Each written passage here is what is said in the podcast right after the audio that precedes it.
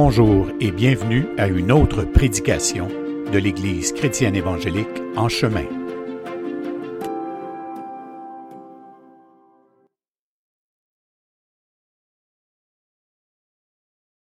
Donc euh, aujourd'hui, on est à la séance 65 euh, de la série sur la lettre de, Paul aux Romains. On est dans, on commence Romains chapitre 10 aujourd'hui, et euh, le sujet d'aujourd'hui me bénit beaucoup. Euh, c'est pas que ça me bénit pas d'habitude, remarquez là, mais en particulier aujourd'hui, on touche à, un point de, un point de rencontre entre deux grandes idées qui, en apparence, ou de façon superficielle pourrait sembler se contredire. C'est-à-dire à la fois le dessein d'élection de Dieu selon la, la prédestination, c'est une grosse affaire ça, mais en même temps, ce que ne dit pas cette chose-là, ça ne dit pas de ne pas prier pour les perdus pour autant. Donc, en d'autres mots, c'est pas parce que c'est ça que tout est perdu pour les perdus. C'est bien dit quand même ça. Donc, dans sa lettre aux Romains, l'apôtre Paul nous présente les deux angles perceptibles de l'œuvre du salut.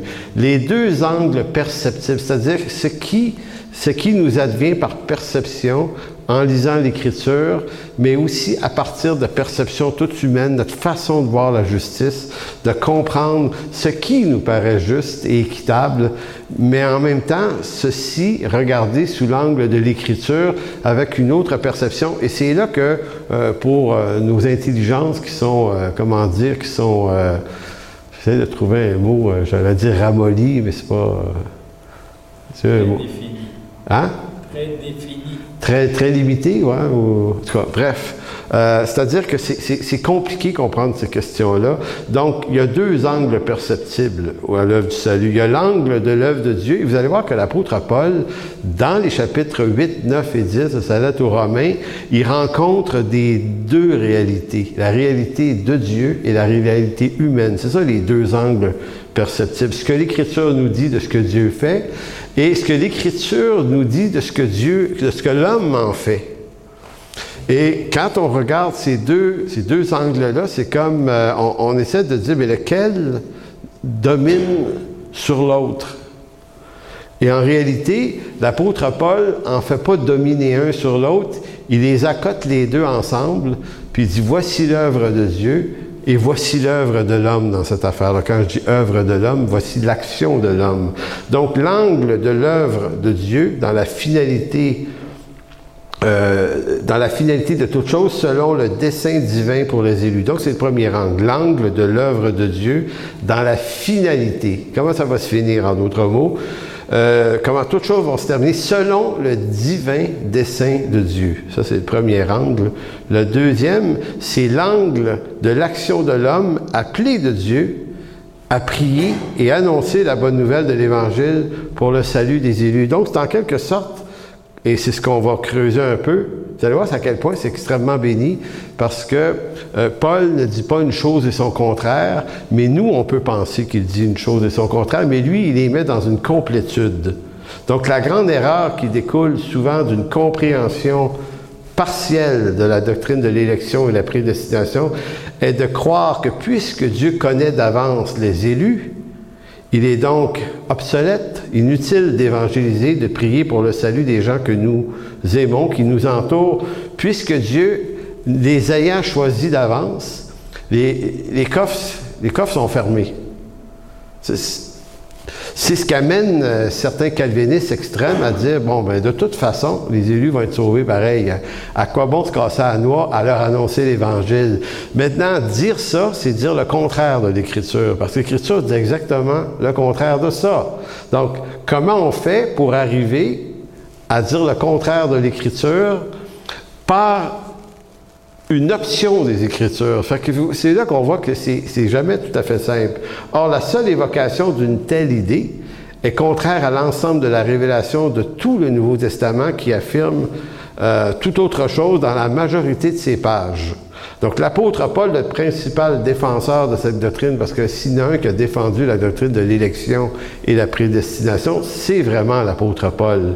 Donc, il est le principal défenseur, outre Jésus-Christ en passant dans l'évangile de Jean, c'est très, très clair aussi. Euh, donc, Paul, le principal défenseur de cette doctrine, n'aurait jamais fait trois fois le tour de l'Asie et de l'Europe à pied, au péril de sa vie, au péril sur les mers, au péril dans les déserts, euh, avec euh, tous les coups de fouet qu'il a mangés, les lapidations. Comprenez-vous que si Paul, qui défend la doctrine de l'élection, a lui-même fait le tour trois fois des territoires à peu près connus de son époque, avec tous les dangers que ça représentait, croyez-vous qu'il l'aurait fait s'il pensait que c'est pas absolument nécessaire? Si c'est pas absolument nécessaire, tu restes chez vous dans ce temps-là. Donc, Paul va dire dans 1 Corinthiens 9, 16, il dit Malheur à moi si je n'annonce pas l'Évangile. Donc, il faut comprendre que l'apôtre Paul, euh, c'est pas, un, pas un bipolaire. C'est un gars qui dirait une chose d'un côté puis qui pense exactement le contraire de l'autre côté. C'est tout ça de la bipolarité, en fait? Pas nécessairement. Oubliez le dernier bout. Donc, mais il y a quand même quelque chose à saisir de l'apôtre Paul, puisque dans une même lettre, la lettre aux Romains, au chapitre 9, il dit une chose, et au chapitre 10, il en dit une autre. Et dans l'intelligence de Paul, ça se complète. C'est nous qui avons de misère à voir la complétude. Vous savez, cette œuvre-là, c'est un peu comme dire euh, euh, un sculpteur. Parce que l'angle divin du dessein de Dieu sur l'élection, c'est l'angle achevé. L'angle de l'action de l'homme, c'est l'action en train de s'achever. Donc, l'Écriture nous projette régulièrement. On a ça dans les psaumes abondamment aussi. Nous projette dans les jours de l'éternité où toutes choses seront finies. Évidemment, quand on se promène dans ces endroits-là, on voit que tout est fini, on est dans la gloire de Dieu, les élus, tout est là, ils chantent des cantiques, on se dit, OK. Donc, l'Écriture est capable de nous projeter dans ces lieux-là parce que pour Dieu, ces lieux-là sont déjà présents dans sa réalité à lui. Donc, si on vit dans la projection de ce que ça va être en toute finalité, eh bien, on peut s'écarter de la réalité dans laquelle nous on est, parce que nous, on, peut être projeté par l'Écriture dans une réalité future, mais il faut apprendre, non, il ne faut pas apprendre, il faut rester vivant dans la réalité de l'action humaine. Parce que ça, c'est la réalité réelle, actuelle. Donc, un sculpteur, si vous allez le visiter dans sa shop, et puis tout à coup, vous êtes avec lui, et là, tous les deux, il arrive quelque chose, un songe, vous êtes projeté dans le futur lorsque son œuvre va être terminée. c'est comme si vous pouviez voir ce que ça va donner après, plus tard. Et, euh, que le sculpteur disait, bon, ben, j'ai pas besoin de la terminer. Elle va être faite de toute façon. Je l'ai vue. Ben, il faudrait répondre au sculpteur, mais ce que tu as vu, c'est parce que tu l'as sculpté. Donc, c'est pas parce que tu as été projeté dans une vision qui te permet de la voir dans sa finalité qu'il faut que tu te dises, ben ça vaut pas la peine de finir. Faut. Parce que si tu la sculptes pas, elle sera pas là. Donc, vous voyez, c'est cette espèce de rencontre entre deux réalités. Donc, la projection du futur dépend de la réalité du présent en même temps, où Dieu habite les deux en permanence. Fait que vous voyez que c'est pas tout à fait, tout à fait simple. Donc, si vous lisez, ou si nous lisons Romains 10, versets 1 à 4, commençons par les quatre premiers versets de la lettre de Paul aux Romains 10, 1 à 4. Frère, le vœu de mon cœur et ma prière à Dieu pour eux, pour qui? Pour les élus. Pour les Juifs Donc, il parlait des Juifs dans, le chapitre 9, toute la réalité d'Israël qui est passée à côté. Donc, ils sont passés à côté dans la réalité de Paul. Qu'est-ce que Paul voit? Ben, il voit un peuple qui, s'est simplement détourné de Christ. Ils l'ont crucifié. Que c'est un malheur.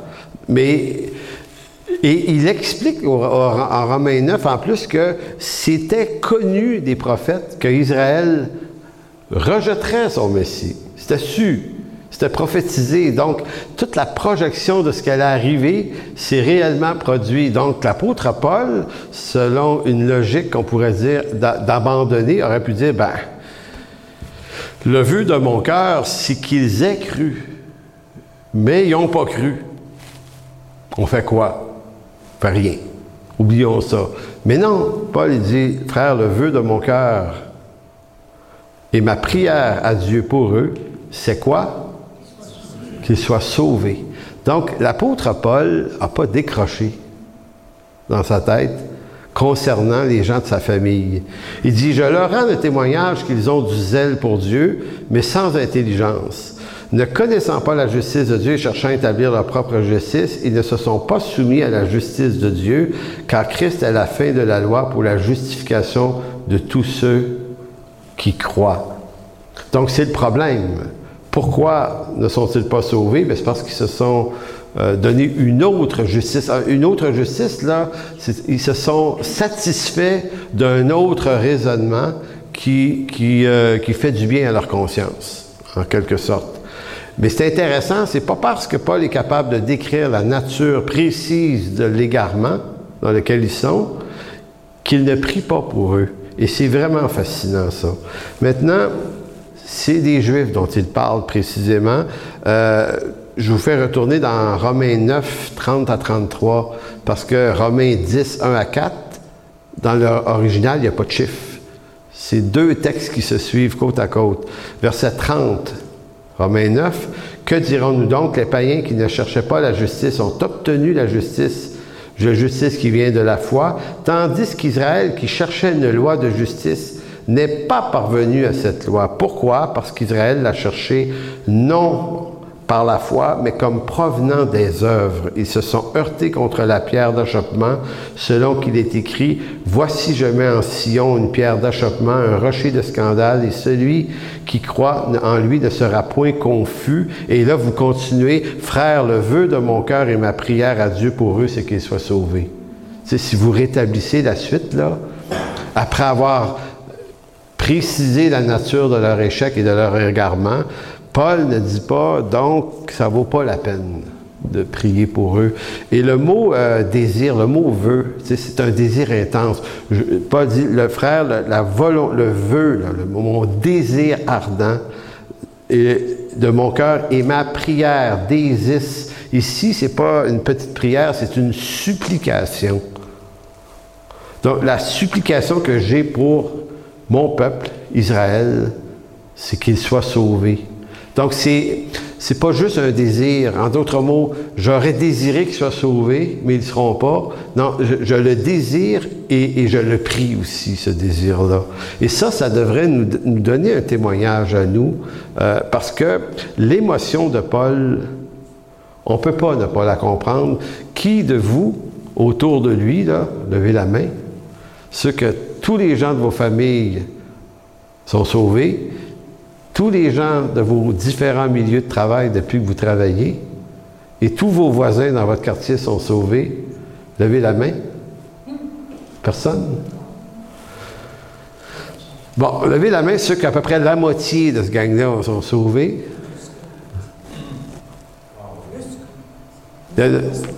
Plus que, plus que la moitié de tout ton milieu est sauvé?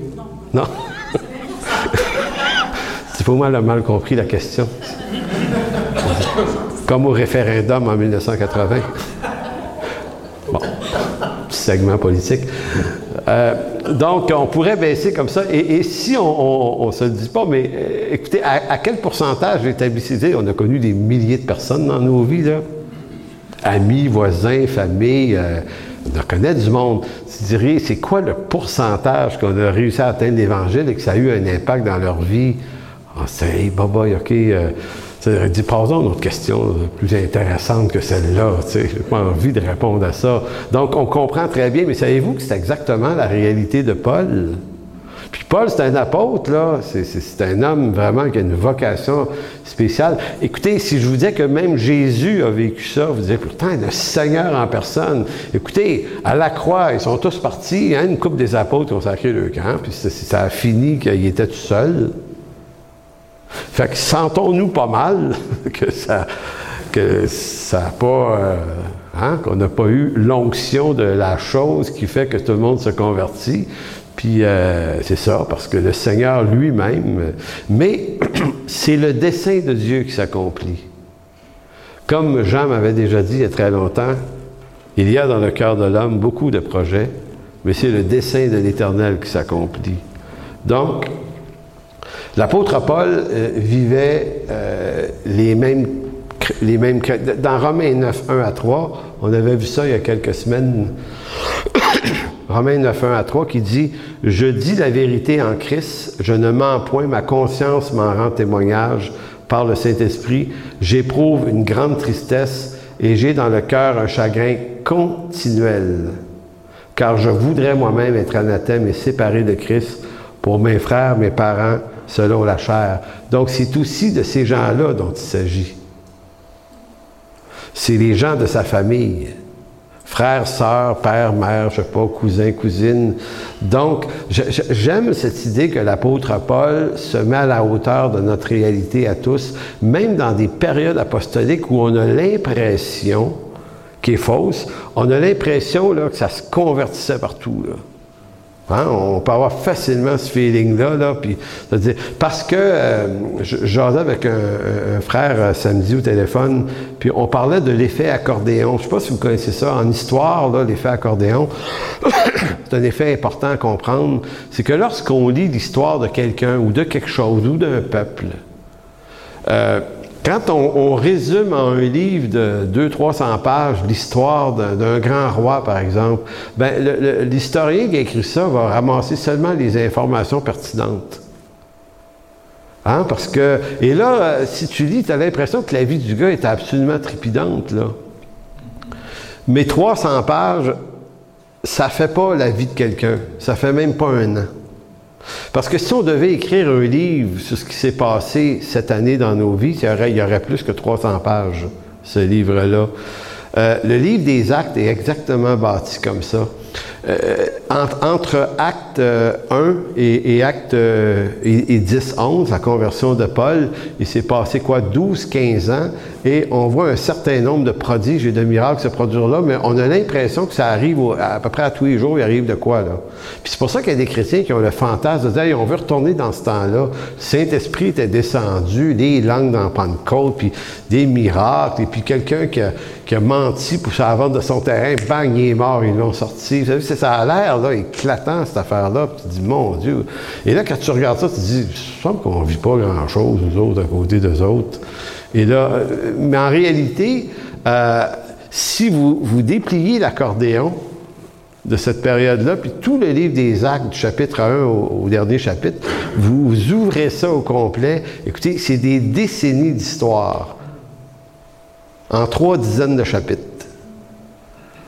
Et euh, l'auteur, qui est Luc, a ramassé seulement les, informations pertinentes. Il y, a, il, des années où il ne s'est rien, rien passé. Paul est en prison, puis euh, tout le monde allait à l'église, puis chantait des cantiques, puis euh, il n'y avait pas de nouveau, mettons, rien. Puis d'autres fois, ça bougeait, puis des fois, ça ne bougeait pas. C'est pour ça qu'il faut, il faut sortir des mensonges et des fantasmes et, regarder l'Évangile comme il était. Et dans Romains 9, l'apôtre Paul nous, explique l'état de son cœur. Et c'est magnifique qu'il le fasse. Il dit, j'ai dans mon cœur une grande tristesse, un chagrin continuel, car je voudrais moi-même être anathème et séparé de Christ pour mes frères, mes parents, selon la charte, pourrait ajouter à ça nos enfants, si on en a et puis euh, nos meilleurs amis, si on en, ben, tout le monde en a, euh, j'espère.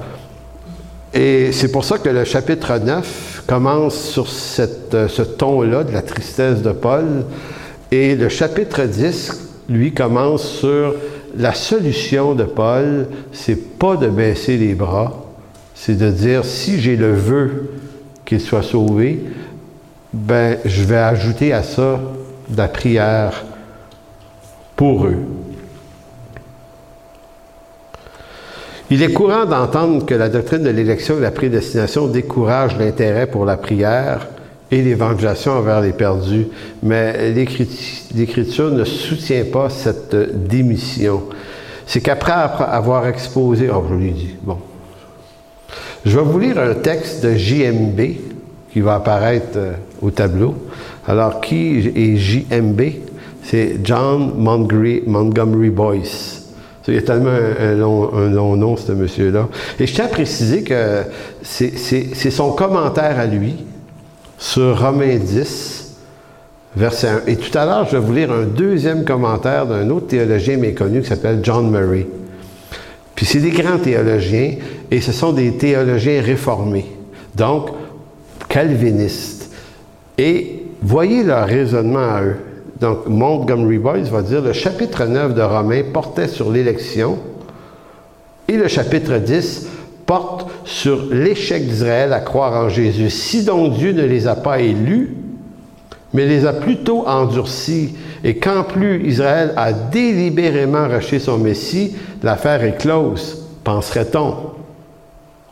Ces deux faits sembleraient être une raison légitime de cesser de prier.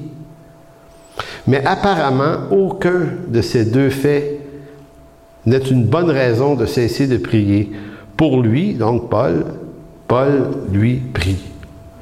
Le fait que Dieu élise certains et pas d'autres ne l'empêche pas de prier. Le fait que l'incapacité à croire soit une défaillance humaine plutôt qu'une défaillance divine ne l'empêche pas non plus de prier.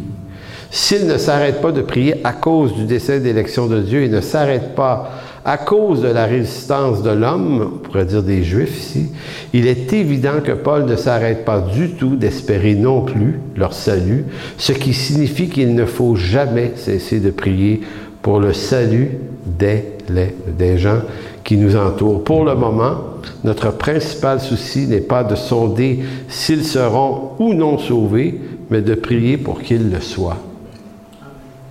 C'est un beau texte, vraiment, de M. Euh, Montgomery Boyce.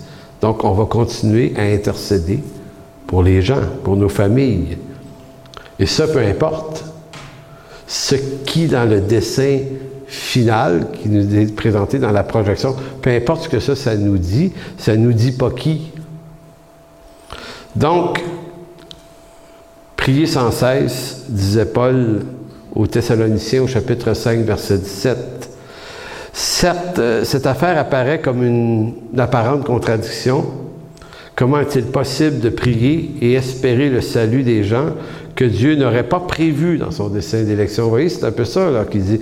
Et Montgomery Boyce dit, ben, tu n'as pas à te poser cette question-là, elle ne t'appartient pas. Simplement. Donc, venons-en à Andrew Murray. Lui est plus connu. Savez-vous que Drew Murray, je faisais une recherche sur lui, c'est un, théologien qui vient de, l'Écosse. Il fait longtemps qu'il est mort, au-dessus d'un siècle. Lui a vécu euh, surtout en, Afrique du Sud. Euh, c'est un grand théologien, écrit 240 ouvrages dans sa vie. C'est quand même euh, du livre, ça. Et lui va dire ceci. Il dit, dans le chapitre 9 de Romains, l'accent est mis sur la volonté souveraine et déterminante de Dieu dans la différenciation qui existe entre les hommes. Dieu fait miséricorde à qui il veut, nous dit Paul, et endurcit qui il veut. Certains sont des vases pour la colère, d'autres pour la miséricorde. Et la destinée ultime est envisagée dans la destruction ou, et dans la gloire ou dans la gloire. Mais cette différenciation est l'action de la prérogative de Dieu, non de l'homme. Et parce qu'il en est ainsi, notre certitude à l'égard des hommes ne doit pas être régie par le conseil secret de Dieu à leur sujet. Donc, c'est comme si Murray disait quelque chose de semblable à Boyce dans l'interprétation des deux chapitres 9 et 10. C'est que même si Israël, en apparence, a rejeté son Messie et est resté endurci, et même si Dieu l'avait prévu, et même si tout ça c'est un échec, eh bien, Dieu sauve pareil, Dieu sauve quand même, et nous allons prier quand même. Et Paul, Paul a une attente fervente que des Juifs vont se convertir quand même. Donc, il n'est pas en train d'essayer de, trouver une autre équation. Paul ne cherche pas une autre équation, sinon que la prière. Il continue en disant, c'est cette leçon et la distinction qu'elle implique qui s'inscrivent avec tant d'éloquence dans la passion de l'apôtre pour le salut de ses semblables. Nous violons l'ordre de la pensée humaine et nous franchissons la frontière entre la prérogative de Dieu et celle de l'homme lorsque la vérité du Conseil souverain nous contraint à désespérer et abandonner le souci de l'intérêt des hommes. Autrement dit, euh, il ne nous appartient pas dans notre humanité de présumer des intentions suprêmes de Dieu dans son dessein d'élection. Même si, comme le sculpteur peut voir l'œuvre déjà finie dans une vision, il faut que la sculpture soit faite quand même. Donc c'est un peu la même idée. On est appelé à une œuvre, à des œuvres a préparées d'avance, et, euh, et, notre souci, c'est pas tellement de savoir ça va ressembler à quoi, mais c'est de simplement répondre. Donc l'idée ici, pourquoi cesserions-nous d'espérer et prier pour le salut des gens qui nous entourent et que nous aimons? Pourquoi le ferions-nous si Paul n'a euh, pas démissionné, lui? Donc, je vous mets devant la perspective de 7-8 énoncés que je vais faire rapidement. Je vais citer des versets, mais on ne tournera pas là. Le premier, c'est Si Dieu a tant aimé le monde, qu'il a donné son propre Fils pour le salut de quiconque. Jean 3,16. Alors pourquoi cesserions-nous d'espérer prier pour le salut des gens que nous aimons? Si Dieu ne prend pas plaisir à la mort du méchant, Ézéchiel 18, 23, alors pourquoi cesserions-nous d'espérer prier pour le salut des gens que nous aimons? Si Dieu ne garde pas sa colère à toujours, car il prend plaisir à la miséricorde, Michée 7, 18, alors pourquoi cesserions-nous d'espérer prier pour le salut des gens que nous aimons, nos enfants, nos familles, nos amis? Si aujourd'hui vous entendez sa voix, puisque c'est toujours le jour du salut selon l'auteur de la lettre aux Hébreux, Hébreux 3, 7, alors pourquoi cesserions-nous d'espérer et prier pour le salut des gens que nous aimons. Si le sacrifice de Jésus-Christ à la croix efface le péché de l'homme, alors pourquoi cesserions-nous d'espérer et prier pour le salut des gens que nous aimons? Si le salut est un don de Dieu, une grâce imméritée, selon Éphésiens 2, 8 à 10, alors pourquoi cesserions-nous d'espérer et de prier pour le salut des gens que nous aimons? Si Dieu répond favorablement à la prière de ses enfants, 1 Thessaloniciens 5, 17, alors pourquoi cesserions-nous d'espérer et prier pour le salut des gens que nous aimons? Et le dernier, si c'est Dieu qui pousse les hommes à la repentance, Romains 2, 4, alors pourquoi cesserions-nous d'espérer et prier pour le salut des gens que nous aimons? Donc vous voyez, il y a tellement de raisons qui sont données dans l'Écriture pour ne pas désespérer sur les gens qui nous entourent et de joindre à notre souhait de leur salut nos prières, eh bien, c'est ça le message de l'Évangile. Boyce ajoute un autre commentaire que je ne t'ai pas donné, qui est vraiment intéressant. Il dit Dieu ordonne toujours les moyens d'atteindre le but ainsi que les fins selon sa volonté. Ainsi, s'il a ordonné de sauver certains individus par le biais de nos prières, alors pourquoi ne pas prier? Voilà pourquoi il est nécessaire que nous prions pour que ces personnes, pour qu'il est nécessaire. Voilà pourquoi il est, aussi nécessaire que nous prions pour ces personnes, qu'il est aussi autant nécessaire que l'individu soit sauvé. En effet, nous devrions prier car les gens ne seront sauvés, selon ce que Paul dit, aussi par Dieu, mais également par les requêtes de notre intercession. Également. La question, c'est pas de savoir lequel marche avant lequel. C'est ce que Boyce dit, ben, elle est inutile, la question. Dieu donne donc les moyens qui conviennent à sa volonté. Euh, j'ai fait un petit article là-dessus un matin sur Facebook, parce que ça m'inspirait. Euh, ce que Boyce nous dit, c'est que lorsque Dieu veut qu'une chose se fasse, il ordonne que la chose se fasse, mais il donne aussi les moyens pour que la chose qu'il ordonne se fasse. Donc, il pourvoit aux moyens de sa volonté. C'est un tout inclus. Donc, quand Dieu a voulu libérer son peuple d'Égypte, il a voulu libérer les d'Égypte, il a pourvu pour un libérateur qui s'appelait Moïse. Lorsque Dieu a décidé que par un peuple viendra un Messie, ben, il a appelé ce peuple par un homme qui s'appelle Abraham et il a pris cet homme-là, puis il lui a donné une descendance par laquelle est venu un Messie. Donc Dieu s'est pas contenté de dire euh, Moi, je veux sauver les hommes, ça me prend. Ça me prend un volontaire. Qui qui veut être le patriarche? Dieu a appelé le patriarche. Il dit, gars, c'est toi, Abraham, ta descendance. Et si Dieu a voulu euh, annoncer l'Évangile à l'humanité, euh, ben, il a donné également le moyen en donnant son Fils aussi à la croix. Donc Dieu pourvoit au moyen, le moyen qui, est nécessaire à ce que s'accomplisse sa volonté. Donc c'est intéressant dans notre approche pour comprendre l'Évangile, pour ne pas démissionner euh, dans nos têtes.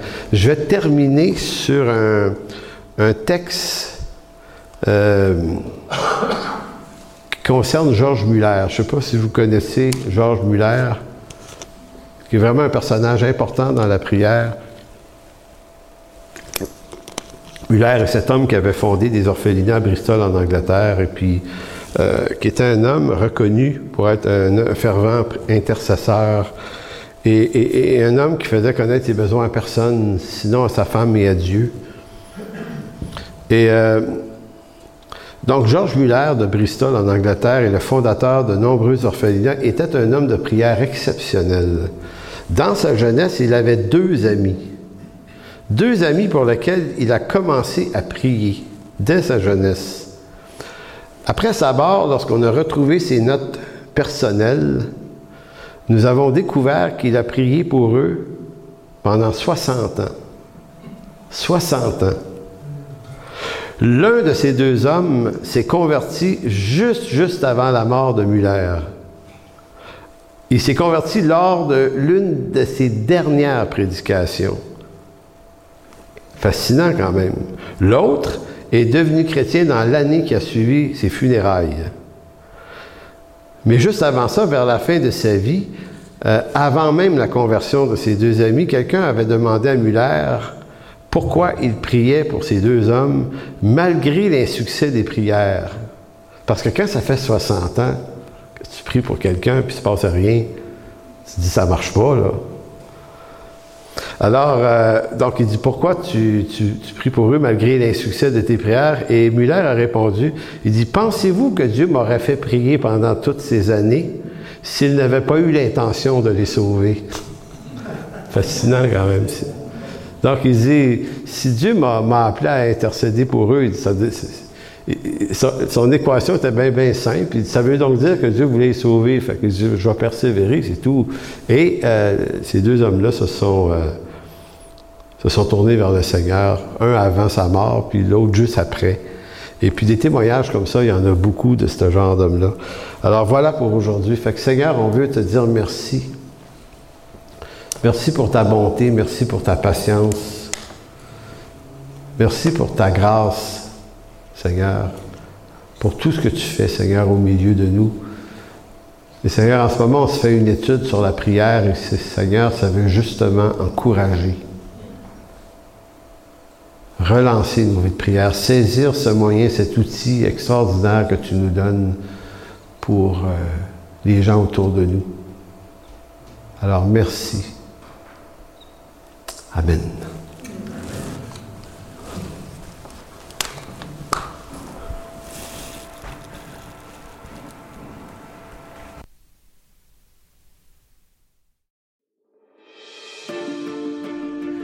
Toute information, n'hésitez pas à communiquer avec nous à info à commercial.